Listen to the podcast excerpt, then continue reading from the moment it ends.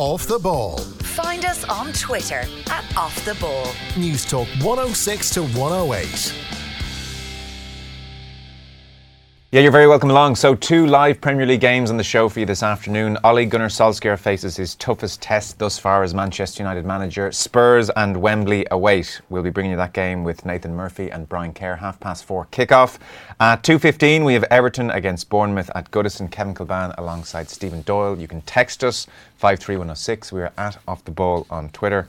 And we will start by reviewing the Sunday papers. We have Bernard Jackman here in the studio. Bernard, thanks a million for popping in. Thank you, Appreciate Joe. it. And Brendan O'Brien from the Irish Examiner here as well. Good to have you with us. Thank you. Thanks, Joe.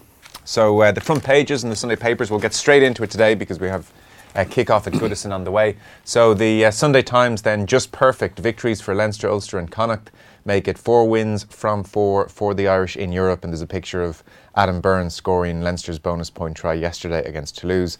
And then down here at the bottom, goal hero Rice is the complete manager. That's according, or the complete player. That's according to his manager uh, Manuel Pellegrini. Scored yesterday at 19 years of age in West Ham's win over Arsenal. Uh, Sunday Independent, again, it's the rugby from yesterday which dominates, and it's a picture of Adam Byrne again jumping for joy. Uh, Leinster close in on home quarter final. Province's eye last eight berths, but injury toll mounts, is Brendan Fanning here. Luke McGrath went down injured for Leinster yesterday, and it looks serious, to be honest. The Mail on Sunday then, Cubs go wild. Again, it's Leinster, and I guess it's a sign that we're all getting old, but these guys are starting to look very young. It's Jordan Larmour, who I would say looks about 11 years old there, jumping up on Adam Byrne. Uh, youthful Leinster put on a show, but injuries meant for Schmidt as Six Nations uh, looms. Uh, then the Star. Their main story is uh, Mo Salah, Brighton nil, Liverpool 1. Mo Salah with the penalty. A picture of Jurgen Klopp. Uh, Jurgen thanks Mo Salah for winning goal. Mo's a bright spark. Klopp satisfied as Salah pinches win. One of those cliched wins you have to get if you're going to win the league. Uh, Sunday Mirror then we have uh, Mo Salah again, Brighton nil, Liverpool 1. Sitting gritty, Klopp hails stars for digging out what he calls a mature uh, victory and uh, Frankie for Eric De Jong to fill Christian void. It seems uh, Spurs are chasing down the brilliant young Ajax midfielder Frankie De Jong to replace Christian Eriksen, who they reckon is going to Real Madrid for 100 million euro. And then the Sunday World, you'll see here John Aldridge at the top, the kind of win that makes champs, talking about Liverpool's win, and Rice won son. So it's De- Declan Rice. Everybody's very impressed with Dec Mark's birthday in real style. And up here, a picture of Gary Ringrose, who got man of the match yesterday. Uh, Leinster run rings around Toulouse. And then finally, Sun Sport. Uh, it's the rugby at the top. Uh, Baby Blues, Steal Show, uh, the Leinster 29, Toulouse 13. And this isn't a job interview. Solskjaer saying the Poch battle won't decide my future. Spurs against Manchester United live here and off the ball at half past four. So, gents, you're very welcome. Bernard, thanks a million for coming in. Um, I guess a few weeks on from leaving the Dragons, are you sitting around the house and reliving it all, or how do you? Uh, no, I've done. I've dealt, with, uh, no, I've dealt with that. I think um, obviously um, Christmas was was a good period. Uh, spent time with the family and, and just reviewing um, the last uh, the last year and a half. Obviously, I spoke to you. You know, at the start of that, and we spoke about a three uh, you know three year plan trying to turn the Dragons around. Um, I And even then, you were very aware this was going to be tough. yeah, you don't take on you know a, the team at the bottom and um, without you know vast resources and, and think it's going to be easy. No job is easy in, in, in pro sport, but uh, um, you know I threw my uh, my best uh, effort at it, um, and I, I don't really have any regrets. I think um, you know it's just. It was a case of whoever the first man in was always going to find it hard, and hopefully now um, the WRU and the board will will continue to invest in, in the region, and um, they, they can be successful because the players and fans deserve it. In truth, does anger simmer away when you get relieved of your duties? Um, no, I don't think. I think if you carry that, um, you're not going to learn as much from it, and you're going to be affected by it. I think. Um, no, you got to analyse what could what could you done better, um, and you know understand that um, those jobs are difficult, and and some people will get success and some others won't, and uh, it's about being able to meet those players in a couple of years' time, and, and for them to uh, recognise that you did the best for them. I think I'm very comfortable that they do feel that. And so, what are your ambitions now? Is it to get Um, right back in the horse straight away, or take No, listen, time? I'm taking some time. I think, um, unfortunately, in this uh, job, you need someone else to do the job to uh, to have an opportunity, and, I- and um, I'm very aware of that, and I'm very conscious of that. So, um, listen, I think if you look at it's World Cup year. So a lot of coaching cycles will finish post World Cup. Yeah. Um, and yeah, it's just a case of, of being patient, staying current, upskilling myself, uh, making sure that I, I'm in a better position um, than I than I was yesterday to um, to get a job if it comes up. Yeah. And uh, that I can you know I can definitely add to an organisation. It takes huge mental strength, and in rugby, where there are fewer teams than, say, the world of football, it's more difficult again to get back on the horse. Somebody like Stuart Lancaster must jump out as a huge inspiration for all coaches now going through a tough time. Yeah, hundred percent. And there's very few coaches who don't have a blip um, at some stage on the record. Joe Schmidt's probably the uh, the guy I'm, I'm trying to think where's he had a failure and he hasn't. I don't think you know, but. Uh, He's very good, you see, Joe Schmidt, Bernard. no, he's incredibly good. But um, most coaches, Eddie Jones was released from the Queensland Reds, um, having lost by 70 points to the Bulls, had to go to Japan um, to restart his career. Um, Warren Gatland was released by Ireland. Um, you know, you, Richard Cockerill was sacked by Leicester. Now he's part of an Edinburgh team who are um, who are flying high. So um, there's definitely very few. Co- Leo Leo Cullen lost his first. His first season, I think he lost six from six in Europe, you know, and look where he is now. So um, it's about having that m- mental strength and resilience and self belief to, to bounce back. But um, yeah, it's exciting.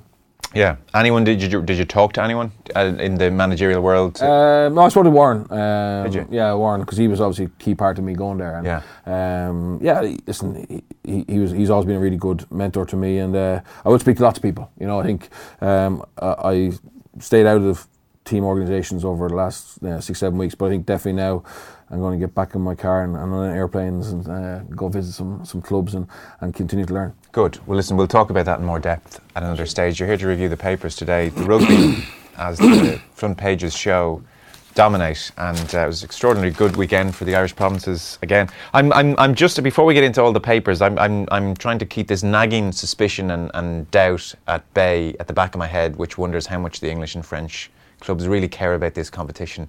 When the going gets tough, I think they're bailing out at the first sign of trouble, and we're hanging our hat on it. We were we were talking about this earlier, weren't we, Bernard? I mean, it's like the the counter view is coming in already. We're not even through the weekend. Before it was perfectly poised for a huge weekend for the Irish provinces, mm. but you know Gloucester were crap.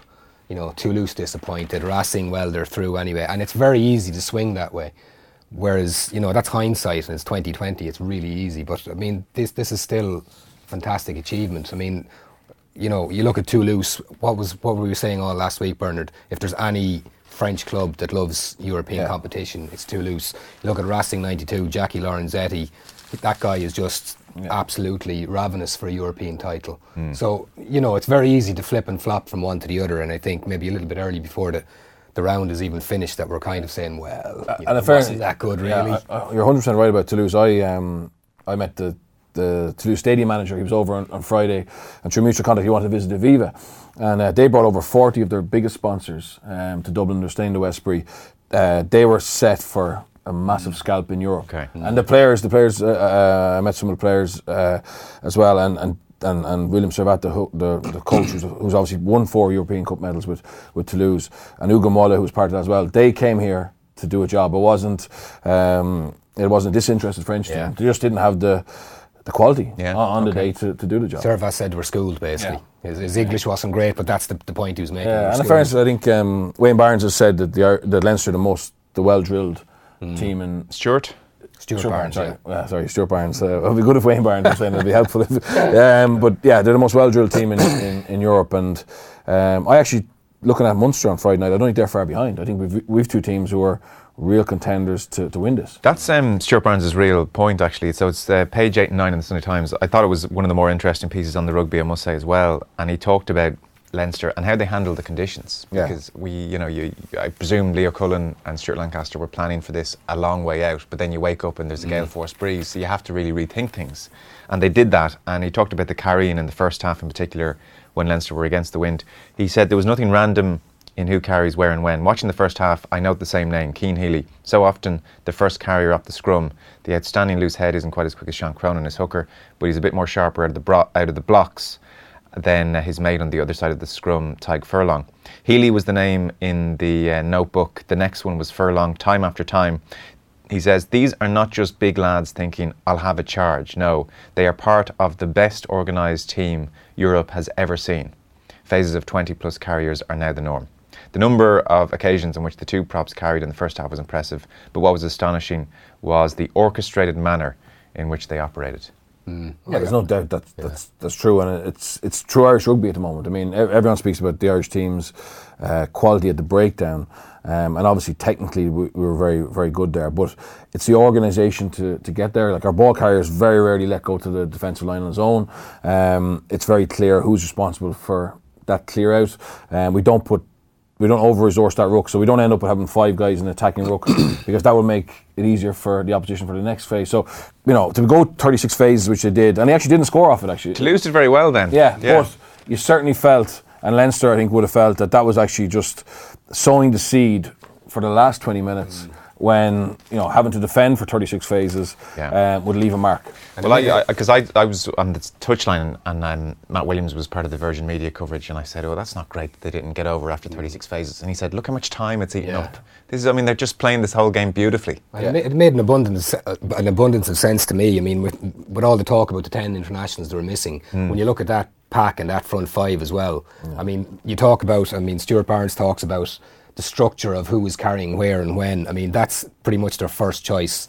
Uh, front row, so it makes sense to me. Well, the guys out back aren't maybe as familiar with each other, and you can see. In the, I thought the structure of their play after a while that out back the ideas became a little bit kind of ragged, whereas up front they knew precisely what they were doing the whole time. So it makes sense to do something. Is like that level of structure difficult to impose on a team as a coach? Um, yeah, it is. I think you need uh, real clarity in your message, and you need players who are actually willing and able to take on information and understand it. And that's I think that seeps all the way down from um, from Joe Schmidt back down to the to the provinces uh, because you know they speak about on a on a Monday on a Monday a, uh, in the Irish camp a walkthrough where you've been sent the information in terms of your role in particular patterns and you know to be a meter to the left or a meter to the right um, off has you know um serious consequences in terms of your opportunity to play. Yeah. So guys are it's it's like knowing your playbook in, in NFL for a quarterback.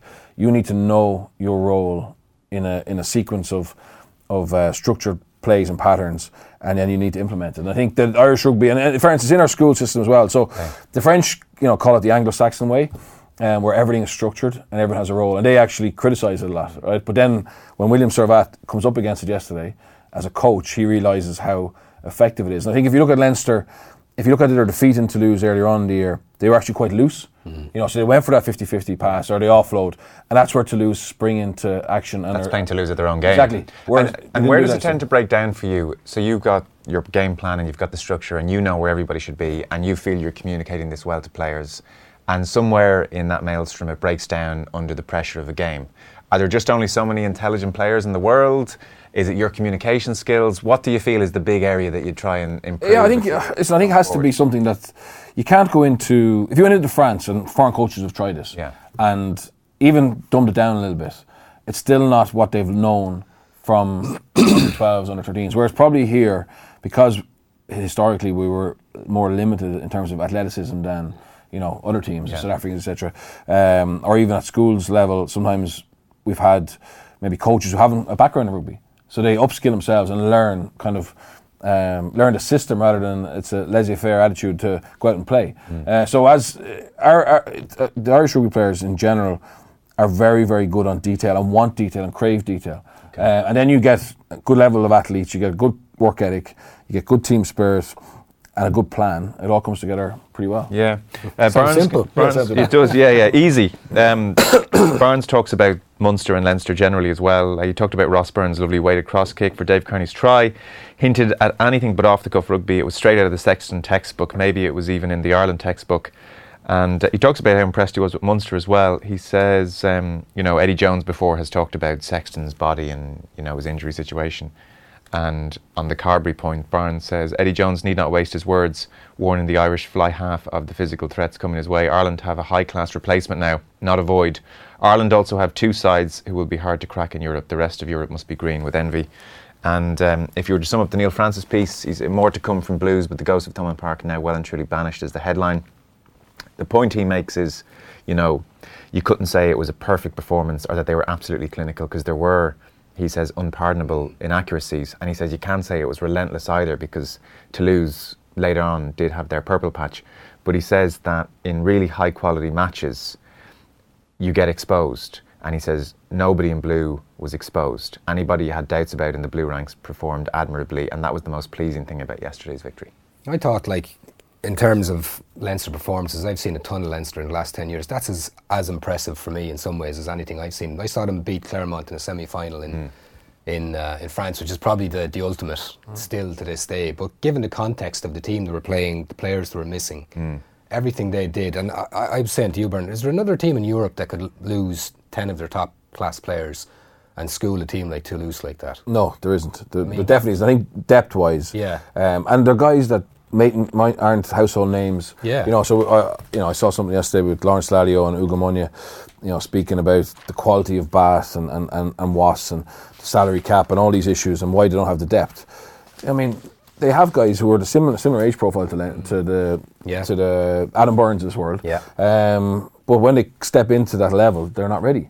So you know, I don't think it's a money issue. I mean, you know, there's big issues. There's a big debate in England about salary cap, etc. The salary cap is more than high enough to compete in, on both fronts. Mm-hmm. But it's for some reason there's a gap between their academy players and their development players coming in and being able to step into a team against a quality opposition and perform. Whereas the Leinster youngsters, the Munster youngsters, at the moment, Ulster youngsters, in fairness, Ulster, you know, have, have had to, to dig deep, and you know they're up- able to go up against Racing Metro yesterday. And get a get a famous win. You know, Irish rugby's in a really strong place. It's probably the first time ever four provinces are going to qualify for Europe. Yeah, first time ever. It, it would. It will be the first time ever. Yeah. So it, on um, Ulster, if you go to page eighty-one of the Mail, Stock on the rise. Jacob Stockdale. That's six tries in his four for five European games now. It is six and five, so he's the top try scorer in the competition. Uh, James Murray reporting here 26 22 the final score. The Ireland winger scored tries in either half. His second a memorable solo effort. He scored in every European round so far. So far. There's a thing about Stockdale. So take his recent tries. I'm thinking of the Scarlets away game where he had a great run down the wing, and even the solo effort last night against uh, Claremont where he beats really good player on the outside who gets hands on him and then kicks and. As happens in Jacob Stockdale's life now, the ball bounces the right way. That's the other thing. Like that has to stop soon, or else he's able to predict how a ball's going to bounce in some innate way that we don't realise. But there have been a number of occasions, like the Scarlets game, like last night against Racing, where taken in isolation, you would say, well, the defender should have stopped him. You know, he had hands on him. So that's just poor defending. But it's now happening too many times.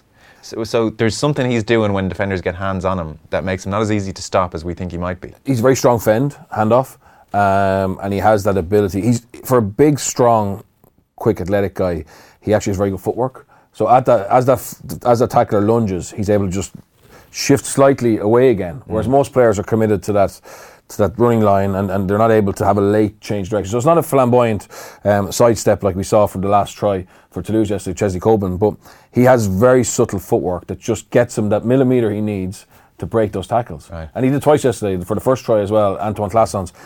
You know, for all manner, he should have been in touch. Yeah. But it's, it's, it's, it's, it's harder to work out how he missed the tackle than, than, um, than made it. But um, So Stockdale seems to be a common denominator, though, those 100%. missed And very few guys can do that. And I think now he's up there. If there's a British and Irish Lions um, tour this summer, you would say he's probably nailed on to be the starting winger, which is incredible. His little kick over the top and running after it mm. and somehow scoring is becoming a trademark very quickly. You know, Twickenham and New Zealand, and you see it again Yeah. last night. It's, it's interesting as well. I mean, in any sport, a guy can, who can finish, can put the ball in the net in a soccer context is, is just goldust. And you look at again yesterday, Jordan Larmour, who we all know is an amazing player, but yet one criticism of him is maybe he's too lateral with the sidestep. There was one point yesterday where a beautiful little Cheslin Kolbe like jink, Yeah. and then little gap opened and he jinked again. You're thinking just go through it, and, and Stockdale maybe is a lesson there in you know a more direct form of getting to the line. I mean, his, his try record is phenomenal. It's ridiculous. I, I presume like you can't put too much pressure on him. That just can't happen across the next ten years. He'll have to slow down at some stage. But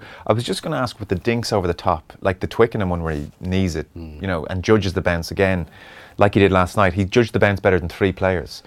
Are some players gifted with this innate ability to predict what way a rugby ball is going to bounce? Uh, listen, I think he is getting very favourable bounces. So obviously there's, a pra- there's a practice. No, that's all I need to know. That's fine. No, but having, having said that, if you look at the, the key difference in those tries is he's been able to get past the defenders. Yeah. So when that ball bounces, he's Yeah. in front of them. So pace um, is a key factor. And in fairness, that second try yesterday was a pre-planned move, very similar to the one that he scored against Ireland. The Ireland one was Zealand, yeah. New Zealand. uh, New Zealand was a, was a line out. That was a scrum, but it isolated the, their right winger and uh, it gave him a, a foot race to the line. Grant, but in short, when he dinks that ball over the top and it's in the air, we are not saying that he has an innate ability to know which way the ball is bounced. There's also the fact the defender has to turn, I presume, as well. His agent would tell you he can, but um, You- you haven't I'm- seen I'm him not- anyway. Listen, he, he obviously has good footwork, good footballing ability to make it bounce f- easily favourably, but yeah, uh, uh, he wouldn't be able to control it as well as he does. His pace is a huge factor. Okay, okay, but he's, he's just in this run where uh, literally the ball is bouncing his way. Yes. That's um, kind of what's happening. Just before we leave, leave the rugby, there's a piece you have it open, Yeah. Brendan, in front of you. English civil civil war threatens as clubs chase the money. And this is like a, this story in English rugby is going on as long as English rugby is going on. The clubs and the RFU want control over things, Yeah. and this is the latest stand from the English clubs. Yeah, yeah, and it's, it's a piece by Rory Keane. Um, Rory has just recently returned to Ireland and he was working as a rugby journalist in the UK. So there's a couple of little, um, you know, anecdotes in here that he would have picked up from his, his buddies in the media in England, which gives an, uh, an extra little insight. What I like about it as well, a lot of times if you're writing this for an Irish audience, Yeah. you'll try and shoehorn the Irish angle into it. It's very unapologetically, this is an English story, we're just telling it. It's a very good synopsis on it. Uh, and, you know, we talk about layout in papers as well, sometimes as well. And what caught my eye was the picture down at the bottom of um, Mark McCafferty with Theresa May in the inset. And if you're in that kind of company, that's not a very good start for you straight away. And Rory puts it into the context of Brexit as well, when a few years ago the English and the French clubs basically caused the, the downturn of the, the Heineken Cup and the power play. And that's what this all is. I don't think, by the way, the competition has fully recovered from No, it hasn't, unquestionably. It hasn't got that luster. Yeah. No. The Heineken Cup was such a great brand and it was only getting bigger. Yeah. And you ask people in the street now, what's the name of the European competition? Yeah. Champions Heineken Cup, Champions Cup, you know? Yeah, and and it's just it's a very good summation of everything that's happening and has happened, and just the state of flux that is in um, in the English game at the moment. But I think as well. I mean, if, listen, this is a this is a league that are basically trying to dictate to the RFU, Celtic yeah, Nations, yeah. RFU, Yeah. uh, European rugby, and um, Mark McCafferty. Obviously, they've been able to convince a, a hedge fund to, to invest 230 million um, for 27 percent. But when all when it all broke, they invited the members of the media to come to the uh, Premiership headquarters. Um, a 45 minute briefing, but all the signage and background was still Aviva, even though Gallagher had taken over. So, you know, they don't seem to be completely in sync Yeah. um, and, and ready to go and dominate the world world rugby if they haven't got their own house in order. Yeah. And, uh, and if you can't form a strong relationship with your own governing body, which is the RFU, who also give them 200 million, Yeah. you know, it's not a great sign that you're ready to go and, and, and fix world rugby's problems. That's true, yeah. The, the RFU have given them 200 million. Um, basically, they want to break away and set up their own league. They want to be free of the RFU. They want to have total control of their, over their players. I presume uh, they don't want relegation either, and I presume they don't want much of a salary cap. Well, the, the whole relegation thing is obviously the big question at the Yeah. moment. Will it be will they scrap it at the end of this season, or as Rory has here, the indication is maybe that it'll semi-compromise will extend that to next year. Yeah. That they'll get London Irish up and. You know, just as a pure sporting, you know, observer, um, how horrible is that? It's just so nakedly commercial Hmm. and, and business-like. Well, hold on, we need to get our buddy into this club Yeah, yeah, first, yeah. and then we'll lock the doors. And, and the, just the figure you mentioned, Bernard, 230 million for 27%. I'm never good at maths, but that would value the Gallagher Premiership at close to a billion pounds, which to me is a, a staggering figure. Absolutely staggering. I mean, this is a, a business that is not making money. Exeter Chiefs are the only team to make any money last year. They Yeah. weren't in the red. It's we're talking staggering figures here. So when you look at it like that, you can understand exactly where all this power play is coming Yeah, from. the, the floor could fall out of English rugby very easily. Saracens, he mentions 40 million in debt. It seems, though, the other point that Rory makes is this whole extraction from the RFU is proving Mm. very difficult because in 2016 they signed the professional game agreement, which allowed Eddie Jones lots of access to the players, and they got the Premiership clubs got 200 million in return. That's legally binding. You Yeah. can't just say we've decided not, you know, we're ignoring that. Yeah. So uh, it's proving tricky. Um, that is the rugby in the papers. We're going to take a short break. We're keeping things moving today because we've got kick-off at Goodison Park at quarter past two. Uh, there's a piece in the back page of the Sunday Independent which, uh, if you're Niall Quinn reading, will probably have you wincing. So we're going to talk about that in just one second. Welcome back, Bernard Jackman and Brendan O'Brien from the Irish Examiner with us in studio looking at the Sunday papers. We do have Spurs against Manchester United later on, half past four. Commentary is on the way. By the way, just in the rugby, I should have mentioned, it's not all over the papers, but the Simon Zebo uh, tweet you suspect is going to be a big story across the week. He was talking about the game last night in Belfast. A tough place to play, great effort from the boys, uh, two important points on the road. And then he said, also, I hope my ears deceive me with some comments directed my way from the crowd. Hashtag not on. Django wins in the end. Now, based on the themes in Django Unchained, he's certainly hinting there at racist abuse, and he's hoping his ears deceived him. Um, he probably will be asked to clarify this in a more hmm. straightforward way as opposed to hinting at it, hmm. and we'll have to see where that goes. But um, that was my interpretation of that tweet. Yeah, remains to be seen how soon or long it, we can actually get around to that. I mean, he's over in Paris Yeah. now. He's not exactly readily accessible. Hmm. Um, you know, it might not be picked up and it might linger for a while. Hopefully not. And like you say, it does come out and it's clarified one way or another. Yeah, if he makes the allegations, it has to be dealt with. Yeah. But I, I think letting it just linger in that Yeah, vacuum there is probably the best thing. Um, so I mentioned before the ad break there, there's a piece, um, well, there's a few pieces on Niall Quinn, who this week, and you were there, Brendan, when he was speaking on uh, Tuesday, he's been talking about some plans, I would say not in huge detail, but in a degree of detail, huge plans for what could be done with the League of Ireland and the academies around the League of Ireland.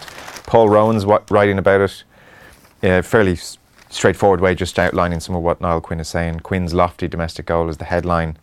And um, to be fair to Rowan, he does say at some points, you know, more controversial than the other stuff that Quinn's talking about will prove his proposals for tax breaks for multinational companies and corporate social responsibility payments. He says also uh, Quinn's idea that the immigration investor program be used to lure Brazilian footballers seeking Irish citizenship and with a spare 1 million euro in their back pockets looks outlandish. Uh, talks about relations as well between the FAI and Quinn, which are somewhat frosty, and speculates as to how the politics of this is all going to play out. Uh, this being Quinn coming out publicly to talk about his goals for the league. So that's um, a small enough piece in the Sunday Times, page six. On the back page, Eamonn Sweeney sharpens his knife and uh, goes to town on the plan. Daft plan, a throwback to Celtic Tiger. Opening line Niall Quinn is chancing his arm. Um, talks about how we first heard about this on the Marion Finucane show, which he says is Ireland's premium venue for idle, semi informed, middle class chatter. It's a quick swipe there across uh, Marion's show on his way to Quinn's. Uh, statements, which he says are like that, but with uh, corporate waffle. We get the likes of, quote, big corporate social responsibility or put something better on the table for our industry and getting a white paper together. He says it's a throwback to the halcyon Celtic Tiger days when any half baked idea would be greeted as visionary. And he talks about how Apple might chip in, God bless them. Um, says Quinn's big idea is to replicate the current structure, but with more money, except he doesn't want the FAI to have anything to do with these teams. Essentially, he wants the structure that's there at the moment to be broken up and then replaced by something which is exactly the same, but with different people in charge. People who might, and he says, I'm taking a wild guess here, be Niall Quinn and his buddies from the business world. And on it goes in that vein.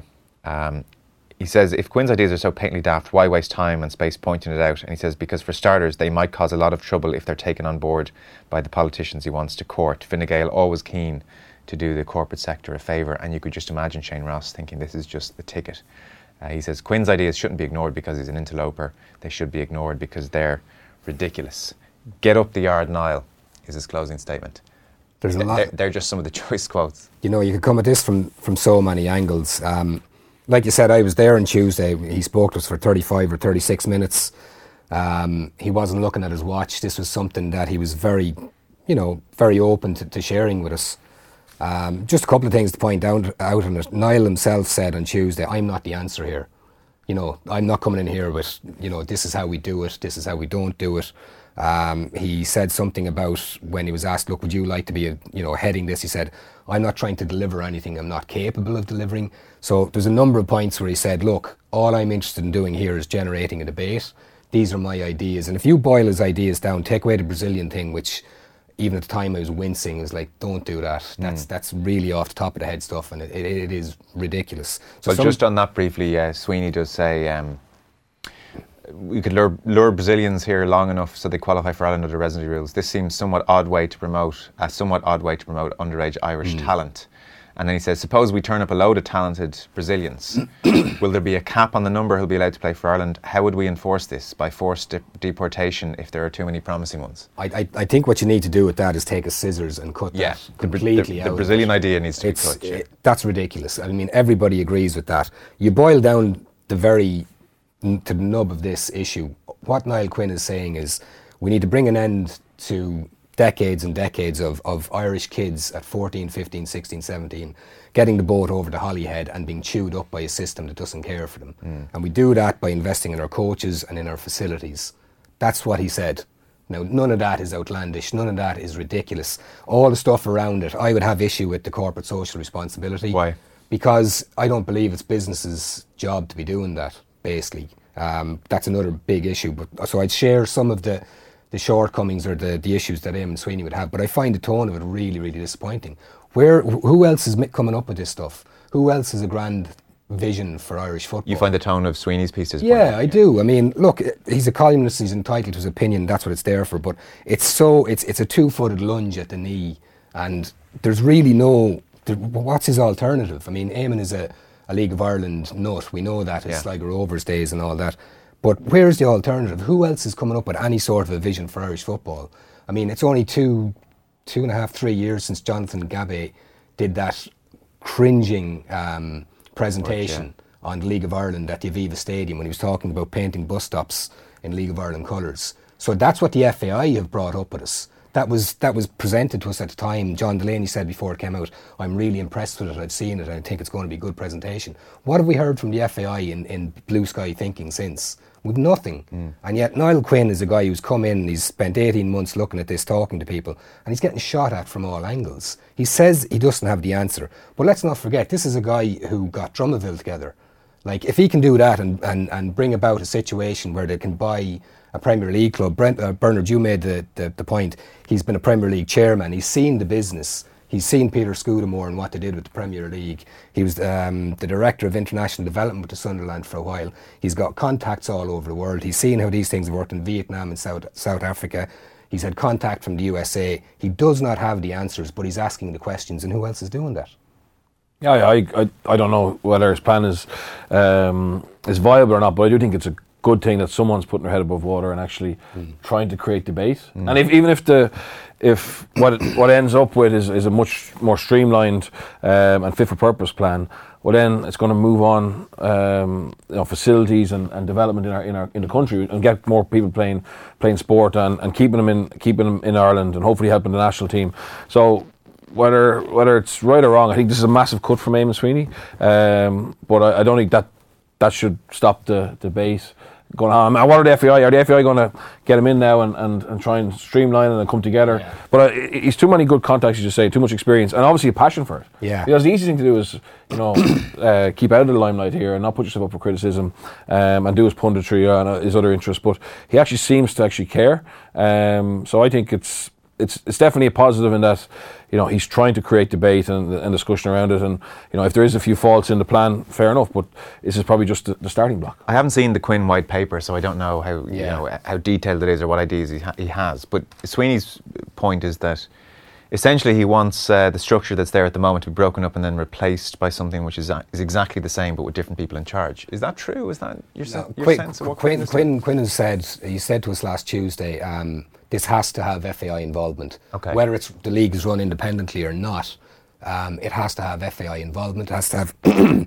FAI buy-in, so they would be involved in some way. Maybe that they just wouldn't be as hands-on in running the league at the moment Mm-hmm. uh, as they are at the moment. So it, this isn't some kind of, you know, as, as is mentioned in a couple of the articles, Fintan Drury coming from the outside and saying, let's just rip everything up and have an All-Ireland league. Mm-hmm. There's government involvement needed, there's involvement from business, there's involvement from education. I mean, one of his ideas is that um, kids go into these academies, they get a three-year contract as a footballer, and those that don't make it, they're, they're given um, tuition fees for three years in, in university.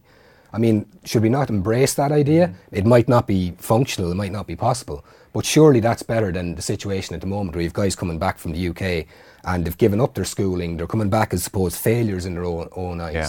They're here to have a family network around them, to have a, an association that, in theory, should have their best uh, interests at heart, Yeah. as opposed to some grab all money club in the UK. So, like, his, his basic ideas are Let's not shoot it down so quickly, is what you're saying, Let, let's yeah. let's look at this and yeah, some of his ideas are off the wall. That's fine. He's a blue he's a blue sky thinker. That horrible phrase. He's not saying he has the answers, but why people are cutting him down left, right, and centre just for, like you say, Bernard, raising his head above the parapet. I just don't get it. And he hasn't, in fairness, he hasn't just said, "Oh, the FAI need to pay for this," or Yeah. "Government need to pay for this." Like, unfortunately, sports, uh, sports infrastructure, and sports development, and particip- increasing participation costs money. And he's just thrown up some ideas about how that revenue could come about. And whether you agree with, you know, business tax breaks, etc. Unfortunately, business won't throw money at it unless there's some something Yeah. for them. But if that can have a, a far greater effect in terms of you know, uh, making keeping our best teenagers in Ireland, getting increased or improving their chance of getting a good education. Well, then you have to weigh up. Someone, you know, someone at some stage has to weigh up the balance, Yeah. whether that's actually worthwhile. But he's not just throwing the pressure on on the FAI to say, look, fund fund this because obviously the money's not there. Yeah. Sweeney says on that point, you could build terrific facilities in underprivileged areas for the price of the tax breaks Niall wants to wangle for his multinational pals. Meanwhile, the state money he wants to fund his scheme would be taken not from rugby, but from smaller sports, because re- the rugby references the Neil Francis uh, Yeah. jibe.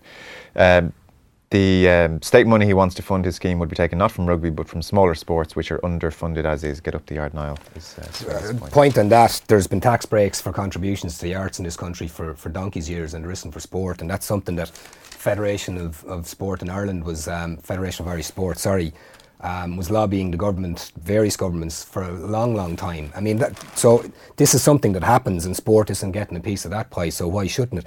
I mean, with the thing about underprivileged areas, obviously that's a fair point. You can always say there should be money spent elsewhere. Why would you put any money into sport when the health system is like it is? Why would you give anything to foreign aid when we have homeless people in this country? Helping one should not mean you don't help another. It's, it's, that's, that's a false argument to make, in my opinion. Okay. Um, right. So that's there. That will make pleasant reading in the Quinn household this, uh, this morning, I wouldn't think. But we'll, it'll be interesting to see where it goes. Yeah. And um, the FAI, John Delaney's up before the um, Dáil committee next month, I think it is. Yeah, I think that's what Paul said, I. I think there is a sense, though, that something really has to be sorted out um, in Irish football. You know, we really have reached a point where it's gone on for too long. And um, Quinn did make the point during the week, and I do agree with him that this idea that a 15 year old goes to England now is just pie in the sky stuff. The economies are too strong, they're Yeah. global empires. You're just not going to make it anymore. Yeah. Like you're talking one in, uh, whatever the odds were 20 years ago and 10 years ago, they've almost Well, it ties in. infinity with- now. Ties in with a piece by um, on Enda Stevens, the Sheffield United player in the Sunday World. I think it was Kevin Palmer wrote it, and he's just basically saying that. I mean, we need to recalibrate what our expectations are for an Irish team. And he talks about Iceland. They don't have guys at the top of the Premier League, but look at what they're doing. And he made the point about all the players, the Irish players, currently doing very well in uh, in the Championship. David McGoldrick amongst them, 10, 10 goals for Sheffield United now this season. A guy who's played for Ireland before, who you'd imagine Mick McCarthy will bring back in. So we need to kind of really recalibrate what it is we're doing. And it, just because we've done things for a certain way for so long doesn't mean you keep on doing it. Do you know what I mean? And people like this will always get, you know, an arched eyebrow. I was actually listening to the Freakonomics um, podcast during the week, and this guy Andrew Yang, who's going for the presidency in the USA, and he's talking about universal social credit. He's talking about people getting a dividend from the Googles and the Facebooks all across the world. And I mean, that guy is just being shot left, right, and centre. But he's just he's saying, well, just because this has happened since the Industrial Revolution doesn't mean it happens still. And it's the same in this. Let's change it up. It's not working, so why would you why would you continue with it? Yeah, fair point. Um, I'm seeing a few people, well, one person in particular tweeting, I'm trying to find this, I'm wary of getting into this stuff on air, live on air as we talk about it, but someone is saying that uh, Zebo nicknamed himself Django a couple of years ago after the film came out, so Django wins is just, Right, you know. okay. So I think probably just clarifying it is the Yeah. easiest thing, and we can leave the speculation until a later date. So um, you guys tell me where you want to go then. There's pieces on Padraig Harrington, Ryder Cup captain, uh, Rory McIlroy, I think, Brendan, you mentioned Andy Murray. There's the Cork plan. You liked the piece on Willie Mullins, and there's Rosemary Smith at the end. We're probably not going to fit it all in. So, out of those, Bernard, where do you want to go? Um, Cork plan. Cork plan, yeah. okay. No, well, I suppose it's kind of a little bit like, you know, Is Mick Niall Foley Woods- in the Sunday Times? or yeah, but Niall Quinn coming out with a you know big idea. Um, but I, I just I'm just interested to, to I suppose discuss or read and see is is this what's needed you know for the Cork footballers to come up with a, a five year plan to um, obviously re-establish Cork football as a, as a force. Um, involves some investment, uh, you know, full-time head of performance. I think there's a full-time head of S&C. But, you know, is this what counties need to do now to, to catch up or, or to stay attached to what seems to be the, the juggernaut of, of Dublin? And if it is, um, obviously then you got to look at, you know, the resources of each county. And obviously Cork, um, being the, the size it is um, and the tradition it has down there across hurling and football, probably have the resources to, to do that. But, you know, where does that leave the, the smaller counties? It's true. Um, Mick Foley writes in the Sunday Times that Dublin's plan in 2011 was for world domination, where he says this Cork document is more a state of emergency. Yeah. Um, Yeah. Which I suppose it is when we've seen how Cork football in particular has declined. And he wonders as well is it part of the post Frank Murphy uh, legacy? Is it a new generation of county board officials liberated by the breaking up of an old power cartel to address 20th century problems in, the, in a 21st century way? Or he says maybe is it just that Cork's decline has been so stark, like a 16 point defeat in the Munster final? It's probably to of some both. extent a bit of both. Yeah, yeah. But I, I, I like it. I like the fact there's There's a there's, a plan, plan, yeah. and there's ambition, um, and you know there seems to be consensus from the county board um, to put the people in place to deliver it. Yeah. Rather than just speaking about, oh no, we're, we're going to be fine. Yeah. They talk about wanting to get um, Corkness back. It's brilliant, isn't it? Yeah. How would you define that? I think the, the definition here is quite good. Um, it depends where you're from. If you're from Cork, it's that air of confidence that veers on the correct side of arrogance, and anywhere else, it's bloody Corkness. They're, they're the most arrogant bunch in, in, in the country. Yeah. So it really is a, a matter of perspective. But uh, you know, there was um, I think Larry Ryan in her own paper in the Examiner tomorrow or yesterday had a very good piece on you know what is Corkness, and Larry's got a very wry eye for this kind of stuff which I'd recommend to people. Um, but there is something. I mean, it's it's undeniable about Cork as a county. There is that air of confidence and self belief there that has never been there in um, in in football circles. And I think uh, Mick actually talks about during last week's uh, press conference. He, he mentions Tom Lyons. Chairman of the Carbery Divisional Board and long-standing columnist for the Southern Star newspaper, who reached back into 60 years' experience when he was talking about this, and he said Cork football has never really been up. He said it has been more down than up. We should not take it that we're trying to get back to something we had and that our present problems are present problems. They're problems of 130 years of taking football as a second game in the county. So and that's always been the case. It's always been, you know, the poor relation beside hurling. Yeah. I remember actually going to see um, uh, the All Ireland under 21 final back in the noughties when they played Laois, my own county. And the final was on in Thurles. And as you can imagine, you know, any All Ireland final for Laois, the place was mobbed in blue and white. And 20, 30 Cork fans at it. You know, an All Ireland final. And, and that, that, I remember my dad was with me and it really struck with him. It wasn't a surprise to me. But a lot of people from Laois remarked on it, it was like, what, what's going on? And you could go up to Cork football games around the country. I've seen them play in Ulster and places like that. And there's always, you know, a, a trickle of people, a handful of people. So it's always been second best. So this is something that is long overdue. I mean, in any situation or any crisis, the first step is recognising there's a crisis, you know? Yeah. And they're finally facing up to it. There's um, a fa- it's a very helpful graphic, 42 pages. I haven't had time to read the Yeah. report myself. So just the five points. If you're wondering what Cork are hoping to do, a high performance manager and uh, talent identification manager for both sports. There's going to be a new uh, football structure in the uh, county championship within three years. There'll be more high quality coaches.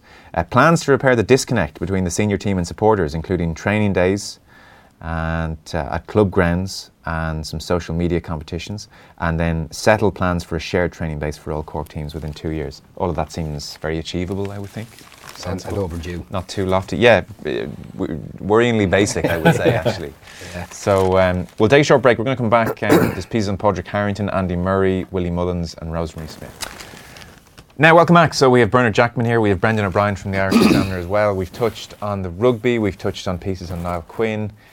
There's plenty of golf, actually. Well, there's one McIlroy piece that you both really like by Dennis Walsh, and then there are various pieces on Padraig Harrington and his uh, Ryder Cup captaincy. Might be quicker and easier to deal with the McIlroy piece firstly. Then that's on page 11 of the Sunday Times. A lot of Sunday Times stuff today, actually. Yeah.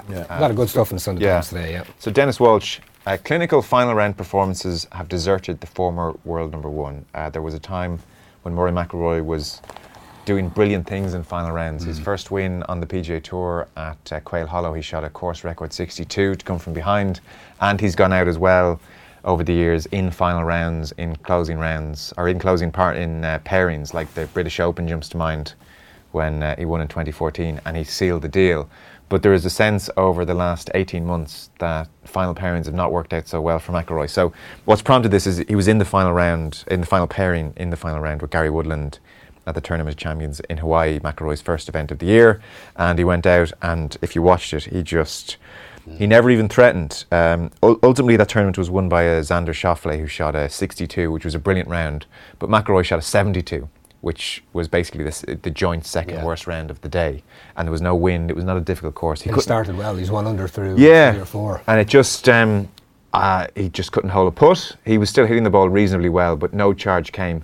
In isolation, you would say that can happen, but it's part of a slightly wider trend now, and Dennis Walsh has been digging into that trend. I, uh, this is a small piece at the top of page 11 in, in size, but I just think it's such a brilliantly written and, and researched piece. And for me, it kind of sums up everything that I would ask about Rory McIlroy as a casual golf watcher.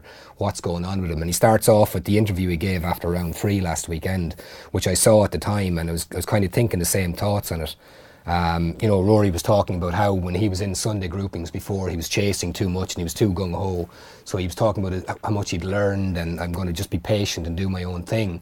And then, like you say, Joe, he goes out and he shoots that, and you're going, what is this about? This is a guy who was so. So um, Electric. electric Yeah. on a Sunday for so long. I mean, he won his majors, he was doing everything. And there's a lot of stats in it that Dennis has really digged into really well. But the one I think that stood out for all of us is McIlroy's cumulative score for those nine rounds um, in in Sundays where he's Final in- pairings, yeah. final pairings. Only one of those rounds was sub 70, and he says, with those numbers, what chance do you have? I mean, that to me really, really does sum it up. And he goes into a couple of instances where he was in touch, and even. Um, with um, Molinari in one of the tournaments, and this was before Molinari became the Molinari, the, the Open winner, and a guy who himself had a reputation for cracking down the stretch, and Molinari beat him. And the key for me in this article is, is the last two columns where he talks about. Um, at this stage, you wonder how much of the difficulty is in McIlroy's mind, and he talks about how he's always been wary about sports psychology. He worked with Bob Rotella for a very small period of time, and it just struck me that, you know, McIlroy has always, from the outside in, seemed to take things on by himself. You know, he got rid of, he, he ended his relationship with Chubby Chandler, with Conor Ridge.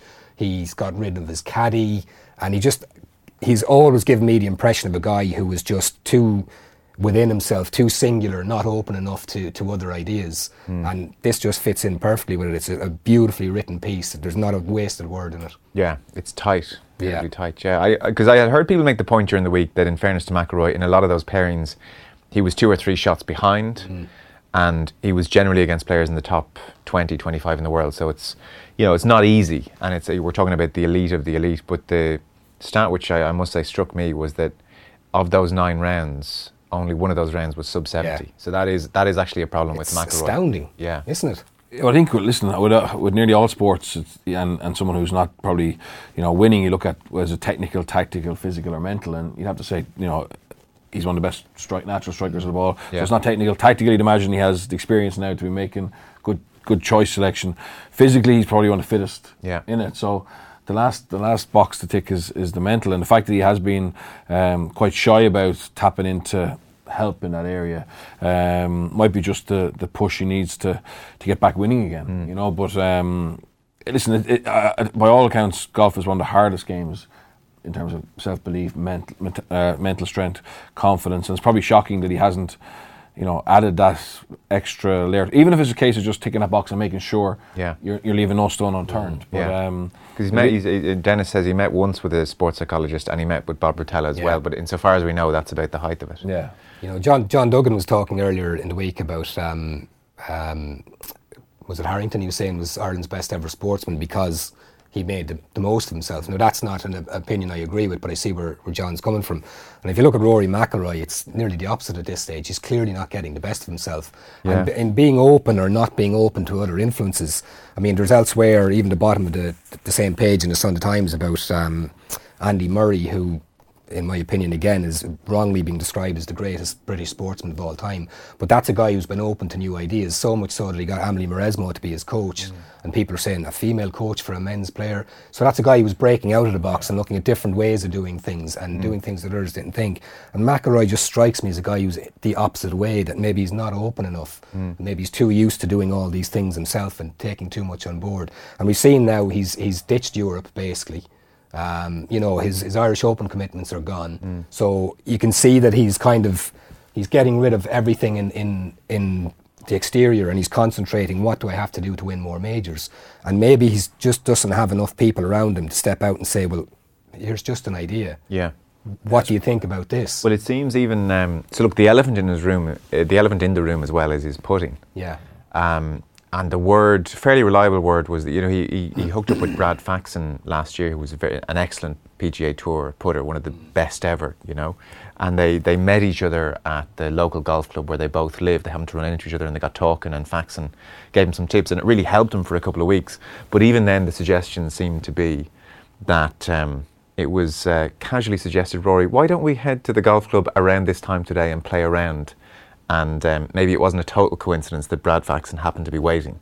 That almost bringing those two together right. had to be done, yeah. or even that had to be done with a, an air of coincidence as opposed to, look, I hate to tell you, but you're about 200 in the world in your pudding and you need to go and see someone. So he is in charge of his own ship. He's left two different um, agents. He's le- left his caddy behind. Really, the I mean, his his coach Michael Bannon is the only one who survived this far.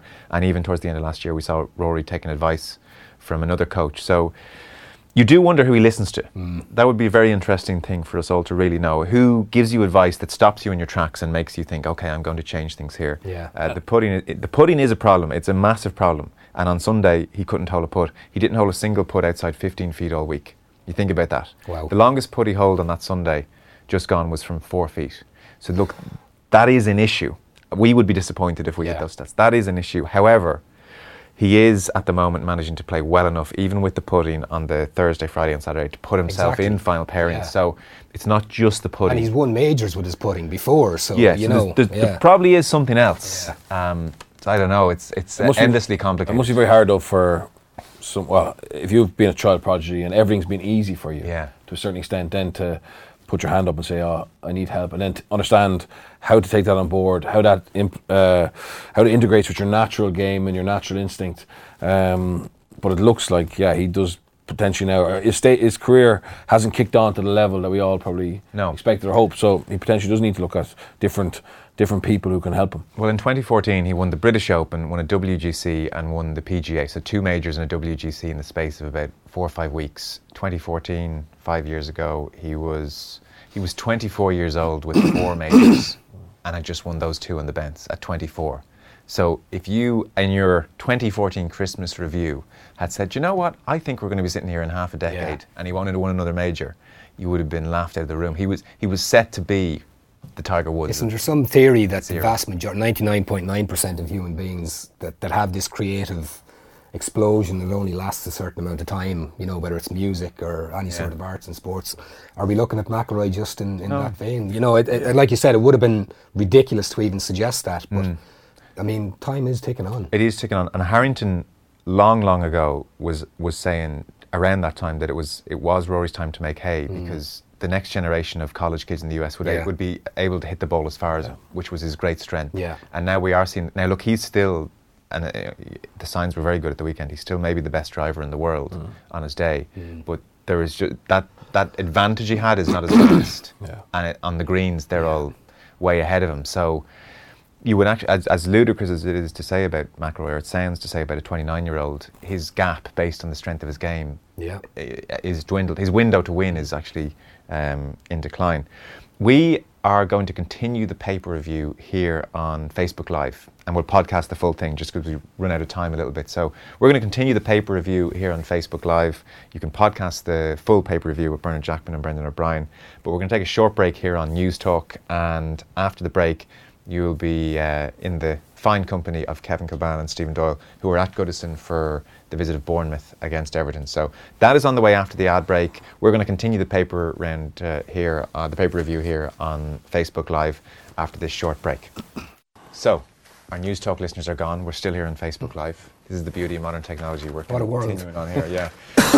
so uh, yeah, that's the McIlroy thing. It's. I mean, the one thing is, I suspect he is working very hard. He's, Yeah. he's doing all. You know, he's, he's he's clearly in the gym a lot and he's practicing. I'd say he's scratching his head a little bit. Yeah. And and if ever there was an ass, if you could say to me, you can drive the ball like McIlroy and put like McIlroy, or you can drive the ball like someone so-so and put like Jordan Spieth at his best.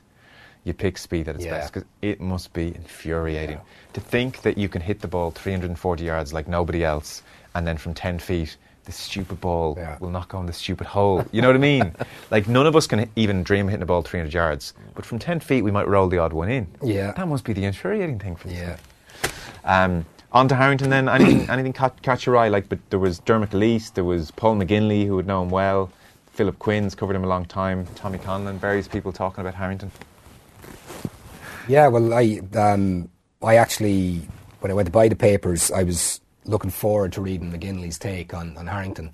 I knew he'd be in it, obviously. Um, um, I knew that they were, you know, in similar circles growing up in, in South Dublin, but I didn't know how close they were. I didn't Yeah. know that whole side of it. Éanna has produced two Ryder Cup captains. I, I knew even of the school link, but I didn't know that you know they knew each other as as intimately as they did, and I'd forgotten as well that they were teammates when they won the World Cup in '97. That time, I'd totally forgotten about it. It's Yeah. amazing when things just completely leave your head. God, but you're getting old. I am, yeah, yeah, yeah. I used to remember this stuff, and now even the old stuff I remembered is gone. You know. But uh, you know, McGinley is. uh, You know, people talk about Harrington as being a fascinating character. McGinley to me is equally so. He always has been, and since you know the whole Ryder Cup captaincy and just the the reputation he has now outside of golf, and he even mentioned here is it the London School of Economics? He's is involved in something Right, like yeah, that. he's involved in their leadership. Um, Yeah, you know, I mean, this is a guy who's branched out. and- Casually drops that in. yeah, you know, It's good for the brand, let's be honest. does not surprise me in the slightest. I mean, he, No. he, he's you know, guru has a very some negative connotations among people, but that's n- nearly how I describe him. He's he's just been so successful in what he did, and he knows he knows Harrington so well. He knows the Ryder Cup so well. Before before the last Ryder Cup in Le Golf National, I remember reading his piece in the Sunday Times, and he went in to detail why he thought Europe would win it. Right. All about how the course suited him, how the European I team was that, yeah. really brilliant piece, wasn't it? It was prescient, to say the least. Yeah. I mean, he Yeah. was bang on in everything he, He said. was, yeah, so this guy, to be honest. he knows his onions, and um, his stuff on, on Harrington is really good. And uh, he talks about Bernard. You'd, you'd like all that as well about how you know a, a doer isn't always a good shower. Yeah. and, and what it is that Harrington does. you Yeah, know. he gave the example of the you know the two best golfers, uh, Jack Nicklaus and Nick Faldo, um, weren't were losing captains. Yeah. So, uh, but I think Padraig has got a good balance. You know, he's won 29 tournaments, three majors. So you can't say he you know he was a graft, just a grafter. He's actually he's been elite, but also he's had some really tough times. He's been able to. Uh, I think everyone in that team, whoever whoever's in it, will be able to. Um, recognize you know the struggles he's had in his career and the disappointments, um, but also how good he was in a team environment. So he has that experience, and he speaks about being vice captain 2014, invaluable contributor, but also he gave him you know a task of, of, of keeping an eye on one player, Victor um, Dubuisson, Dubuisson, yeah. and you know how he, he did that so well. And the challenge for Park would obviously to be be up in his helicopter and I suppose empowering his vice captains and um, being able to see the overall plan. I think that's what you know. Anything I've read about McGinley's captaincy um, was how how organised he was, how clear he was in the Yeah. in the vision, identity, um, but also the roles and responsibility each person had. And you'd imagine that you know it's hard to see Padraig. Um, not doing a good job based on lack of preparation. I think he'll he'll you know dot every I and, and cross every T in terms of preparation for for it. But um, it seems seems like he's the ideal man for the job, and the third the third Irishman to in the last four to be cap- Yeah. captain of Ryder Cup. I, it's, it's like there's loads of great colour. He, I mean, Yeah. he talks about remember him, he knew known his brothers first, and Padraig Harrington was always young Harry-O, uh, growing up, which is great. And he talked about when they played together as a partnership, how they never ever talked about golf on the golf course because they went about the games so differently. We never read each other's putts. We never talked during the round. Simplicity was key. We talked about everything uh, except golf. I think McGinley should be applauded here because if you read between the lines, and not even that much between the lines, this isn't all sugary and sweetness and Padraig Harrington. Yeah. He's perfect in Yeah, every way. yeah. Like he does say, um, traits required to achieve do not always uh, match traits necessary to lead. There is an argument that if you did not struggle, you are less likely to understand why others struggle. Now, I think he says Padraig will have that box ticked because he did struggle to win Yeah. initially. He says he loves an argument. He would have been a great lawyer. That is a strength. It is it sustained the focus application necessary to implement swing changes. But he says, but to lead and inspire 12 players with different personalities, flexibi- flexibility and subtlety will be needed. Hmm. And in that regard, his choice of vice captains will be important. Yeah. So he is very politely saying that that could be a potential weakness of Harrington's. Yeah. And Harrington talked this week about being, he's not a fuzzy, give him a hug kind of character. No. He's, a, he's an old schoolmaster type. Like, like was mentioned there, I mean, McGinley mentions the quite dogmatic views that he has. yeah. and we've all either sat down with, with Harrington or heard him speaking uh, at length, and that's what it is. And the man is an obsessive, and he's talked for years about how he obsess- obsesses about his game, and how will that translate now that he's Ryder Cup captain? You know, McGinley, I think in one of the other articles, maybe it's Philip Quinn's in, in the Mail on Sunday, uh, talks about what advice he would give him, and he says, just go and play your golf for 18 months. You know, the last six months you can kind of really knuckle down and you can follow guys, but play your golf, be your own guy. Can you imagine Padraig Harrington maybe for 18 months parking the Ryder Cup? Would you know what? He was on here during the week, and I did say to him, because uh, he's the away captain, so he'll have no say in the course, which I think takes up a lot of time. And I said Yeah. to him, So, like, what, uh, will there be lots of months where you're not doing very much? And he said, To be honest, yeah. Okay. Mm. Which I thought was good. That's good to As hear. opposed to, Yeah. no, I'll be reading the stats Yeah. non-stop. Because Tommy Conlon, it's a, it's a lovely way of going about it. In 1955, a British historian and author named Cyril Northcote Parkinson wrote an essay for The Economist that expounded on inefficiencies in government bureaucracies. In a phrase that became known as Parkinson's Law, he wrote that work expands so as to fill the time available for its completion. In other words, give someone a day to do a job, it'll be done in a day. Give them a week for the same job, they'll take a week. Give them a month, and so for, forth and so on. And he talks about what he calls the absurd amount of time Harrington has 20 months to prepare for three days of golf. Yeah.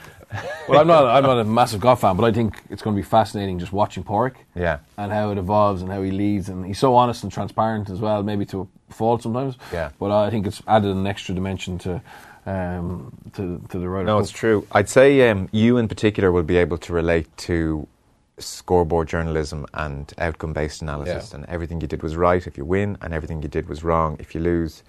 Never is that more cruel than in the Ryder Cup, where frankly the captain can do the greatest job of all time, like Davis Love in 2012, where they were leading by Yeah. four points, and then frankly there is just this thing where in the singles you don't know what order they're coming out in. Yeah. You don't know, like so it's completely blind.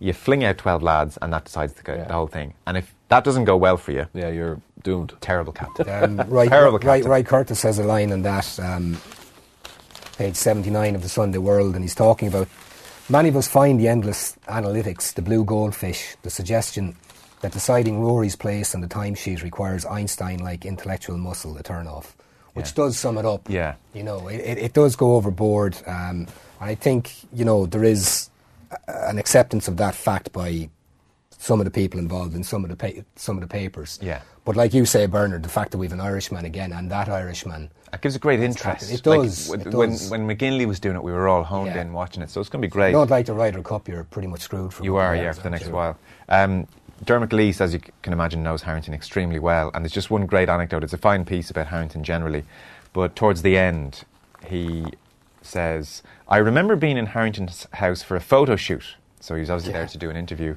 when the uh, photographer seemed excessively busy. Uh, real Dermot Gilleece quote. Uh, he said, "Noting my impatience, our host Harrington, he called me aside and said gently about the photographer." He's only trying to do the best job he can. Suitably chastened, I was immediately aware of how we scribes had benefited from the player's indulgence in such matters. It's nice touch of class. Yeah, yeah. He recognises an obsessive when he sees one. Yeah, of you- I'd say he respected it in a big way. Yeah. yeah. Um, how highly do we rate Andy Murray then as a sports person, Bernard? Uh, listen, I think he's he's done a huge amount in terms of for for British tennis. Um, he's I, I like um, I like anytime I see him interviewed. I like his story. I like all the setbacks he had and the, the perseverance and the diligence um, he's he's brought to, the, to to his career in the game. Um, you know, his his press conference the other day was.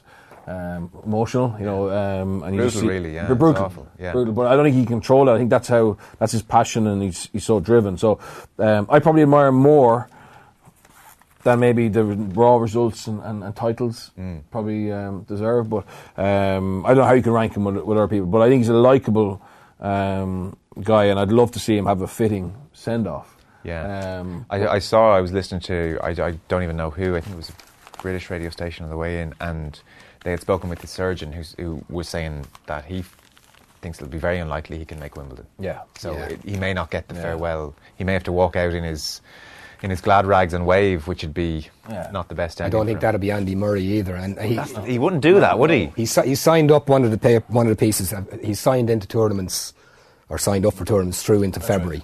So that's where it goes at the moment. But he's he's talking. He's spoken in, in one of the pieces in the Mail on Sunday today. Mike Dickson, who's in Melbourne, and Murray's quote is saying, "I just can't imagine doing anything else." Like he's taken on some outside interests to prepare him for retirement, and yet he's kind of going, "I just can't face them." The closer I get to them, Yeah. I, I just don't. It's tennis for me, you know. And But I don't think there's any elite athlete who's, who plays without pain, right? There's- You know, uh, but to imagine having a, for me, the thought of having a, a you know a hip issue Hmm. in tennis. I mean, there's no sport that probably exposes that like it for the duration. Yeah. You know, the intensity, um, The you know, firmness of the firmness surface surface, as well. and then the training you need. So it's not just. I mean, Paul McGrath, for example. You know, didn't train all week and just jogged a couple laps around the field with Aston Villa Yeah. to be okay on a Saturday for 90 minutes. But you know, there's no chance in, in, in tennis that you can No. protect yourself. Martin, Martina Navratilova was saying in the Sunday Yeah. Times that she noticed he was favouring his left side even while standing A year and a half ago, even. a year and a half ago. So Yeah. I mean, she said it's wow. been such a downer, actually. You know, because Australia Open is on. It's when Yeah. the whole thing kicks off, and it's cast a shadow over the whole Yeah. thing. He seems to be very popular. Uh, like Murray's character is very interesting. Uh, I, I took a little while to understand. Yeah, me too. Yeah. Yeah, Uh, his Yeah. authenticity, I think, as a person. You know, there were times where I thought, "Oh, give us a bit more," but actually, he just had a certain Mm. set of values. I think that he stuck rigidly to. Yeah. He never was a show pony. He never said what you wanted him to say, because um, there's a piece in the Observer by Kevin McKenna, and he talks about how, look, in Scotland, he was an absolute, you know, icon from Yeah. uh, minute one. He says, "I feel that England has grown to love him too, following a period when it didn't quite know how to react to him. They'd been accustomed to Tim Henman, John Lloyd, Sue Barker, speaking eloquently and dispassionately." the intense young Scot was something else. He didn't seem to have read or understood the protocol of uh, British sporting defeat. Uh, he didn't appreciate being asked stupid questions either, which was always uh, very true. He was a good man to correct you as well. If you Yeah. if you said, "Well, so and so, you know, you'll break this record," and he'll be, like, he he would say, "Well, Serena Williams Yeah. has broken that record." He'd Yeah. put a few people on their backs as well. Yeah, yeah. Uh, as a journalist, you'd admire that as well. I remember Ronan O'Gara was very good. You, you never, you never approached an interview with, with Rog. Um, every question. was speaking just- of corkness. oh, yeah, every question. I remember when he was playing with Ireland and, and when they were in um, in camp, and I remember every journalist would ask a question of Rog would be right. You could see that it was pared away. It was lovingly crafted and examined from all angles. Is, does this stand up, or is he Yes, going to come back at me? And somebody like Murray, when they do that, that's great. Like you know, you want somebody who's really intelligent, about Intelligence, it. isn't yeah, it? Yeah. exactly. Like you know. Yeah. So, um, Greatest, greatest British sports person, though. well, what's the criteria? What are the criteria? Because what did he? He won two majors, did he, or three? Three, three Grand Slams. He won Wimbledon in 2013 yeah, and he won the US nice. Open for and sure. He Did he won win two, two two Olympic US titles as well. and Olympic titles. Yeah, so it's not not a bad um, No, it's amazing. return, but Who are the contenders? See, you, you come to this blind and You then do, you're going to forget you? someone. I'm sure there's a few Olympians in there. Like, does a footballer get in there? There's like a Bobby Charlton. I saw Bobby Charlton being mentioned as England's. Well, I guess what if we're talking Andy Murray, we have to extend it to Great Britain. But I saw Bobby Charlton being mentioned. Um, I don't know. I never care about these No, lists really. no, What are they? How, how can you compare Andy Murray in the 21st century with Bobby Charlton in the 60s? Yeah. in different sports, you know. yeah, In fairness to Murray, he's up against, you know, in his career, he's up against Djokovic. Ah, yeah, yeah. very tough You know, time. yeah, tough time. Uh, I mean, if Murray was coming through in the next wave, You'd say, might stand a chance of getting five or six Exactly. or seven. Yeah. no, it must have been unbelievably difficult. It, he had to improve massively to Yeah. get there, didn't he? It was a bit of a mountain for him. and even even uh, Navratilova spoke about it as well. You can't underestimate the pressure he was on at Wimbledon. Mm. I mean, he like you mentioned, the darling of British tennis, and they'd had the, the Henman era, and Yeah. suddenly we have a contender that just never gets there, and Henman Hill, Yeah. and then Murray's Mound and everything. I mean, it was you know it was vomit inducing a lot of the time to look on, and yet you couldn't ju- but admire Mm. that he actually went and he And did it overcame it, yeah. with all that expectation, like you say, Bernard. The quality of men's tennis at that time, to Greatest era of all time. So- and, and he didn't belong there initially. no.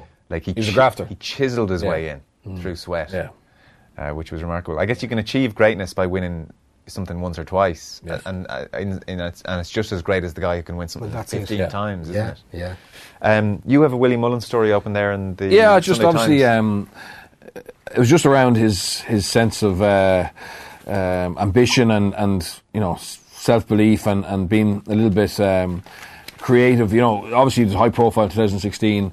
Um, he refused to lower his training fees to, to Gigginstown, um, and like Gigginstown and and JP McManus and, and, and having having you know horses from them makes your job and, and the chance of success Yes. much more likely likely.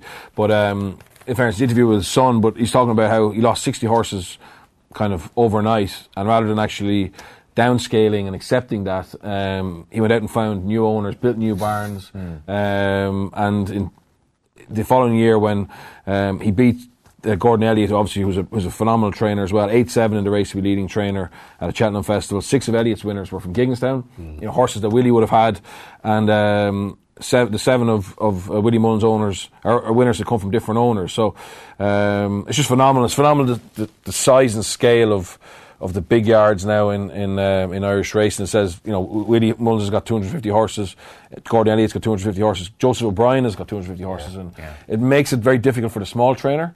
Um, so I'm, I'm conscious of that, but I, I do think that um, Willie Mullins is a you know, it's a, it comes from a phenomenal family, but um, incredibly successful and probably more competitive internally than maybe it, comes across. the exterior is very, Exterior is very calm, yeah, very steely and Yeah. uh, wants to win. Patrick makes the point that when the Giggins, the, is it Gigginstown or Jigginstown? Have we sure. settled this? I'm not sure. Giggin, Gigginstown. I, Oh, I, I know Michael O'Leary um, took exception to uh, the question from a British journalist that wanted Cheltenhams, and I saw it in print, so I didn't understand it. Well, is it Gigginstown or Giggins? It's spelled Gigginstown. Yeah, but It is. Okay, when he lost Michael O'Leary's horses, uh, there's a quote there from Patrick to the effect that well, at the age he was, this, the scale of the blow, they fully anticipated him saying, "Do you know what, that's my time. Yeah. That's a good, nice time to Yeah. bow out. And he, and he did the opposite. I guess the hook for the piece is that, unlike the previous two years in the champion trainer race, where Elliott's tactic was to load up the front half of the year and have a massive lead, which Willie Mullins would have to try and strangle back at Punchestown right at the death, it seems Mullins has looked at what Elliott has done and, and decided uh, to try and get off to an early lead. It's a bit like Jose Mourinho and Alex Ferguson and, and you know how league campaigns Yeah. changed. So it seems now Mullins is at over three million quid and he's running away with the champion trainer title. It's it's an amazing. It shouldn't be surprising, but it is amazing that something like that would matter so much. Yeah. Isn't it? I It don't is. think people really appreciate No. that about the horse racing world. That this is clearly a point of pride and principle that the, the changes that you both talked about he, that he made, the bigger barn, and we're getting the racers out, the, the, the horses out earlier. I don't know why that surprises me. That it's because I've I've been to Cheltenham and I've done some horse racing, but it it did. It surprised me. It's like wow, and and like even Patrick spoke about there that he was at an age he didn't need to do it. No. and yet this was like it was like a declaration of war that, that Gordon Elliott had made, and it was accepted and it was responded to in, in flabbergasting Yeah, style. he's, he's, he's emphatic now. What Mullins is at uh, three million, over three million. Yeah, he's 600,000 ahead. Okay. Um, but it's. And with Punchestown to come, where he generally comes out on top as well. Yeah. yeah. Yeah, he finishes the season historically strong, but Yeah. as you said, he's he's watched what what uh, Elliott has done, and he's attacked from the from the start. So um, he's a he's a twenty seven percent strike rate, but uh, an unbelievable um, family dynasty. But you know, Willie is Willie's taken it to another level. yeah. Yeah. Uh, just to finish off, then there was a back page piece in the Sunday Times, which, geez, it kicks off with a bang. Yeah. I mean, there's the opening 200 words. You kind of you, you, you, there's the two-page spread in those alone. We don't quite get it, unfortunately. But Rosemary Smith Yeah. is uh, chatting about her new book. Rosemary Smith is the um, obviously female um, rally driver from the 60s and 70s who, who broke lots of new ground and had to put up with a lot of sexism and misogyny, and even from members of her own family. Her mother looked down her nose at what she was doing. Her husband apparently was not happy with it. Um, we've seen Rosemary Smith pieces in the papers over recent weeks. We obviously had the, the season of book awards and everything else. Um, so I think a lot of us would have kind of seen and heard bits and pieces about her. But like you say, Joe, I mean, the start of it is um, the subheading is the Me Too movement has gone too far, says former rally driver. So I think we're all sitting down expecting this is going to be a meaty look into the, the, the gender politics of the age from a woman who's in her 80s now and, and in fairness has a unique view of, of what it is to be a, a woman in a man's world. And disappointingly, I think it's only it's only mentioned in the first two paragraphs. So there's no. I mean, the quote is it's. Um, she is talking about the women's view, the women's movement, and Me Too in particular, and she says it's going over the top. So she says it's getting to the stage where a man can't even put his hand on your elbow to help you through the door. That's just being a gentleman, and I like being treated as a woman. Women have gone over the top, and men can't be men. They are afraid to be men. Women are putting them up, up now to be knocked down. It has gone too far the other way. So that's just literally peeling off the, the lid on a can of worms and flinging them around the, the room. And yet it's not, it's not Developed. developed by, by Paul in the article for whatever reason. I'd say time. I'd say um, space is clearly space issue. was the issue. Yeah, I'm, But like it- the fact that Paul led with it. Exactly. He knew it oh, he knew. really yeah, yeah, And, and and it's it's just a pity that it wasn't developed a little bit more. You'd like to get that. I mean, obviously, this is a hugely emotive issue and a Hmm. hugely topical issue. And who are we as three men in the studio to? to yes. Do we? Do, do three men it? here want to weigh in and agree wholeheartedly, or to steer clear? I think. I think it's enough to say that that you know for a lot of people it's a very black and white issue, and it's black and white issue on both sides of the argument. So you have people who are saying, like Rosemary Smith, this has gone too far, and you have other people who say it's certainly not gone far enough. And how can anybody say it's gone so far when we've had millennia of you know Yeah. um, women being told to keep in their place? So it would have been just a very interesting uh, look at it uh, from a woman who had gone through all this, who you know did did things that were never expected or that that was believed was inappropriate for Yeah. a person of her gender to do it. So Yeah, I'm going, I'm going to buy the book. I haven't just read this Yeah. little article. I haven't, I haven't read it, but you know, she. What a story. She's in her 80s. Um, she reckons she's the oldest person ever to drive a Formula One car, as she did for 15 laps um, last year um, with Alan Prost, Ala- Alain Prost. Like, it's pretty phenomenal. Yeah, Isn't it? Oh, unbelievable, life story. Uh, there was a great on on that whole area that she's talking about, though, and I, you know, I don't think three men sitting around here talking about it is probably the right way to go. But um, there was a great piece a couple of weeks back around Christmas in the Irish Times. Una Mullally wrote it, and you know this. The, so. Uh, uh, sorry, your name escapes me here. Rosemary Smith is talking about, um, you know, men are afraid to open a door for a woman and that kind of stuff. And like you'll see these stories now in in media, and it's real clickbait stuff. You know, man fired for opening door, this kind of stuff. And actually, eh, one, it's just it's it's so cheap. eh, Like because there are two. Everyone's going to have a side there, you know, and men are going to say, "Well, this is bloody outrageous and this is crazy." And her argument was that this stuff, it's real clickbaity. It's re- it's distilling the issue down into Yeah. nonsense, and it also allows people who don't want change to happen to go. Do you know what? Then, if that's what this is about, I want nothing to do with any of it. And so you're you're taking the, the nonsense stuff, which actually isn't representative of the real world. Like mm-hmm. if any of us open a door for a woman, there's no issue. I would say. Yeah. But you're able, you're able. If you want to block it all out, you're able to take that and, and throw it in with, say, a more serious issue, which is very real. And actually, we need to smarten up as an audience, and the media needs to play a role as well, and stop kind of throwing all this kind of nonsense which day won't after happen, day. as we know. I mean, it is clickbaity, and, and the clickbaity culture is still in, so that's not going to. Probably not. You know what you what you need is people to use their heads and Yeah. to be able to separate that. But again, it's an emotive issue, and people don't have time. They see that article and they go, "Well, that's enough for me. I don't want anything to." Do. Well, do her argument was that the, the, the dumbed down gender Yeah. war is clickbait gold. Yeah. Because you're either a man or a woman. Sure. Everyone's interested. Yeah. Um, and it was just a really thoughtful, it was a brilliantly written piece. And I must say, because I was getting a bit sick of the, you know, can you open a door, not open a door? And then you realise, God, this really Exactly. isn't, this, This is is not what this is about. about. Yeah. Yeah. it was, it's a really good piece. I'm sure it's on the Irish Times website. And I promise you it's explained 10 million times more eloquently than I've done without much pre thought. yeah. It's, uh, which has come right at the end of uh, the paper review. So I think that is pretty much just done, unless there's anything else you want to No, just, uh, direct someone towards. Just on that, there was um, a sponsored piece in Sunday Independent Life magazine on uh, female athletes. Oh, yeah. It's essentially a sports photo shoot, but it goes into a lot of what we're talking about in the sports sense about the need for women to be more visible. Uh, the, the 2020 uh, campaign Yeah. that is looking to increase um, the the presence of female athletes in the in the media by 20% over a certain period of time. So that's just on the back of the Rosemary um, Smith stuff. It's not often we talk about stuff that's in the Life magazine and the Yeah. newspaper reviews. And just one other one that caught my eye was um, the piece with the Wolves owner in the Sunday Times, Oh, yeah. which I think is well worth anybody's uh, Very attention. ambitious, yeah. Yeah. They're looking to win a league. Yeah, but it, but in a very interesting way. They're not going to chuck money at it. So Yeah. The Spurs way they highlighted it. Yeah, yeah, yeah. yeah. That's in the Sunday Times as well. Yeah. yeah. Okay, uh, lads, pleasure. Thanks so much for being here, Bernard Jackman. Thank you. Uh, keep busy. Pop in and chat to us about uh, where it's all going in the next couple of months. Off the ball. Find us on Twitter at Off the Ball.